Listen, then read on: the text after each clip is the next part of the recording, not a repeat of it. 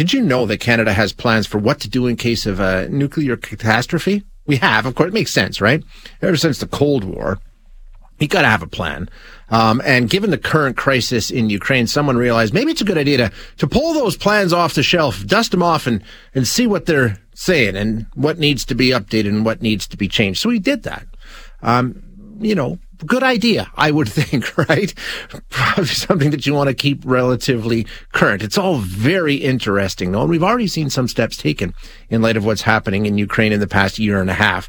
To help us make sense of it all, we have Ed Waller, who's a professor at Ontario Tech University. He researches nuclear security. Ed, thanks so much for joining us. I appreciate your time. Well, thanks for having me on, Shay. Um, I, I, guess I mean we shouldn't be surprised, right? Any, any, government has to have plans, and has probably long had plans for what we should do if such a catastrophe should arise. That just makes good sense, right? Absolutely. Yeah, we, we would be um, we would be very uh, uninformed if we didn't have plans. so this plan that we have is it sort of building on one that came around back in the Cold War days? That's when we sort of said, okay, let's have something drawn up, and we've just sort of worked off of that ever since. Um, Essentially, yes, but I think it even predates that. That there there have been, you know, ever since we had government, um, and ever since there's been emergencies, which have been for the history of the planet, um, that that there, you know, when we started having organized governments, we needed plans for different types of emergencies. Um, now, as we entered the Cold War, as we started developing nuclear um, te- uh, technologies, nuclear reactors, we had to start putting um, nuclear response plans, nuclear emergency response plans into the mix. Um, okay, so let's go go through some of the highlights that we've learned about this update that we've seen following the Russian invasion of Ukraine. A lot of it focuses on that situation, of course, and in fact, it, you know, it's not even like you say, not necessarily dealing with a nuclear attack, but they seem to be really focused on a disaster at that plant that we know is in the midst of the fighting. That clearly seems to be the biggest threat they're worried about, right? Um, I believe so. Yes, and um, it, it, the reason why I think is because um, uh, there's a lot of unknowns there. There's um, an enemy force in your plant. This is unprecedented. A nuclear plant has never been um, taken over by a, a foreign force. Right. Uh, and that that was one of the things that prompted a more critical review. Um, but Shay, I should point out that um, doing a review of our emergency response plans is not um, a new thing. Right. This happens continuously.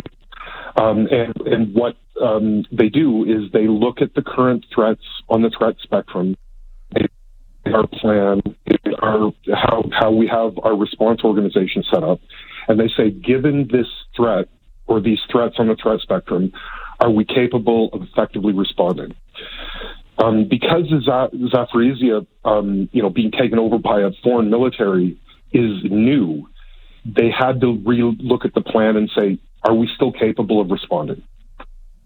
Gotcha. Okay. And some of the things that they did were let's put plans in place to make sure we are. And I, I didn't know this. They went so far as to actually secure potassium iodide pills and distribute them, right? I believe in in, uh, in the local um, yeah in the immediate know, area within Ukraine. Yeah, yeah, yeah, yeah, yeah, and and that uh, that would definitely be um, one of the things that you would you would want to look at. I mean, you know, we do we distribute potassium iodine pills around our nuclear plants just in case. Yeah.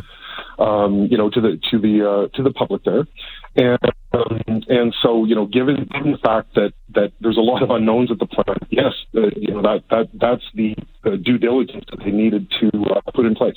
As far as what they see, you know, as actual risk to Canadians in this country, I mean, they didn't say that there was none. I mean, we knew that there was always the, the situation and the threat of some sort of uh, nuclear strike, and they found that communication, and this makes perfect sense, right? Especially given the light of what we've seen recently when it comes to communication from the government and how sketchy that can be and how many people don't believe it. How are we going to communicate the threat of a nuclear attack in Canada? I mean, that's a huge, huge task. Okay, well, they're talking about a nuclear attack, like we're talking about nuclear weapons. Um, that that would that's the communication line is similar, but that. Yeah, Sarah. I don't. I don't know what's going on with. The, maybe you can talk. It's been. It's been sketchy at best, unfortunately, because it's an interesting conversation. But um, I don't know if if you can maybe get Ed on a different line and we can continue or not. But um, uh, yeah, in terms of a, an attack, that wasn't the pri- the primary focus was dealing with this plant in Ukraine, right? And we we know the threat that it was under, and there was all kind of concerns. I mean, the UN was saying, "What's going to happen here? What are we going to do?" And uh, that seems to have quieted down. But still, just last week, it was uh, in the line of fire once again. So still more concern about that. But uh, if we get Ed back, well, we'll we'll talk a bit about what they were worried about might might need to be communicated to us here in Canada, and also um, the plans that they put. And this is always fascinating to me: the the continuity of government. Like we need to have a plan in place that if something happens, how are we going to make sure that the government of Canada remains functional, continues to operate. And that involves, you know, secret locations and moving out of Ottawa and all kinds of stuff. And all those plans, like I say, were, were dusted off and discussed. So, hey, I just want to give you a, reminder. We're keeping an eye on a story that's going to be happening, coming out later on today, as a matter of fact, um, about a half an hour from now we're going to get our first look and our first commentary from the federal government on Paul Bernardo's transfer. What happened? There was uh, a review that was conducted, right, ordered uh, to take a look at what happened and how did he manage to get the prison transfer. So the uh, Correction Services of Canada is going to give us the results of the review that they did uh, coming up at 1.45 p.m. Eastern. So that's 11.45 our time. Uh, the Commissioner of the Canadian uh, Correctional Services of Canada, Anne Kelly, will present the results along with France Gratton, the Assistant Commissioner of Correctional Operations, and Kristen Gagnon, who is the Assistant Commissioner of Communications and Engagements. Engagement. So be keeping a close eye on that situation, and uh, we'll bring you an update. Okay, we've got Ed back. Uh, Ed, thanks so much for jumping onto a different line. I appreciate it. It's a great conversation, but your line was breaking up a little bit on us.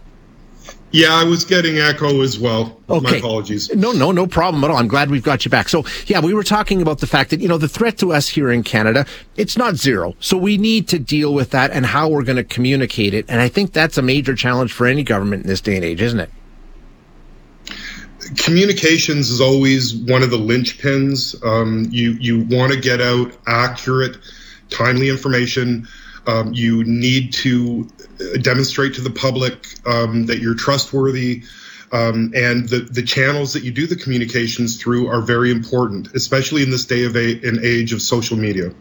Um, yeah, no kidding, right? So the, the, the one part, how do you do that? I mean, because I, I think doesn't matter what the government says. There's a, a certain segment that's going to call it into question, and I mean, how, what kind of planning can you put in around that? You just have to do it, don't you?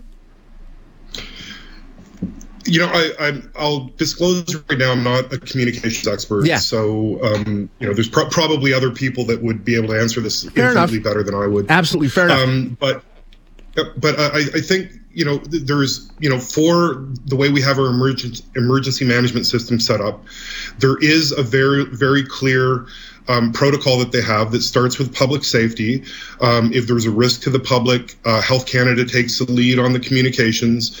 Uh, if it has to do with like a missile event, um, then public safety in coordination with Canadian forces would would take the lead on that. And then and the important thing is is that everyone is on the same page. Um, and, and, the last one I want to ask you, unified message. Yeah, exactly, and make sure that it stays consistent because we saw it start to erode during the pandemic, and all hell broke loose. So, um, the one thing I want to talk right. about, and it's the most interesting aspect to me for all of these things, and I mean, there's movies and TV shows about the continuity of government, right, and how we manage to make sure that our government remains functional in the face of a crisis or a catastrophe. I mean, we were we were going back to the old Diefenbunker as part of this plan, weren't we? Um, you, it's the, that's the interesting thing because um, it's the it, this is the area that I can actually comment the least about, um, and and there's a good reason for that because it, you want to establish a continuity of government um, and how you're going to do it, the mechanism for that, uh, but you don't want to let the enemy know right. what your plans are for that. Um, so, so, so, so you want to let the public know that you have a plan for that, but unfortunately, you can't really tell them what the plan is. Exactly. Um, and and that yeah that adds a little bit of of mystery to the whole thing. Um, and when you get reports under freedom of information, that's all usually redacted or, or it is redacted.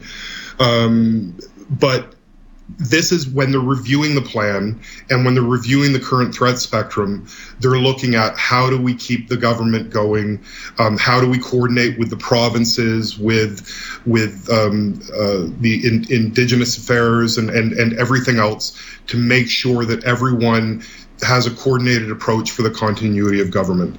But but how that actually rolls out um, I'm not privy to. But you know what, Ed? That goes back to where we started with. That's the way that it's supposed to work, and we should take some reassurance that the government is doing these things that they need to do, and they're doing it in a way that we would expect them to do it. I mean, that's the way the whole system's designed. Exactly, and and and they, you know, the, the fact that right now um, you know, they're looking at the current threat spectrum and saying, you know what, this is a little bit different than maybe things that we have planned and we have exercised before. Let's look at these scenarios. Let's do some tabletop exercises. Let's do some, you know, if, if for certain aspects, let's do some physical exercises. Let's make sure that what we think we can do, we can actually do. And that's what the government is. That's basically when we say we're revising the plan, we're looking at it and we're saying, you know, what we said we could do can we actually do it? And if we can't, we modify the plan so that we can have an effective response. Exactly. Excellent. Ed, thank you so much for your time. I really appreciate you hanging in there with us.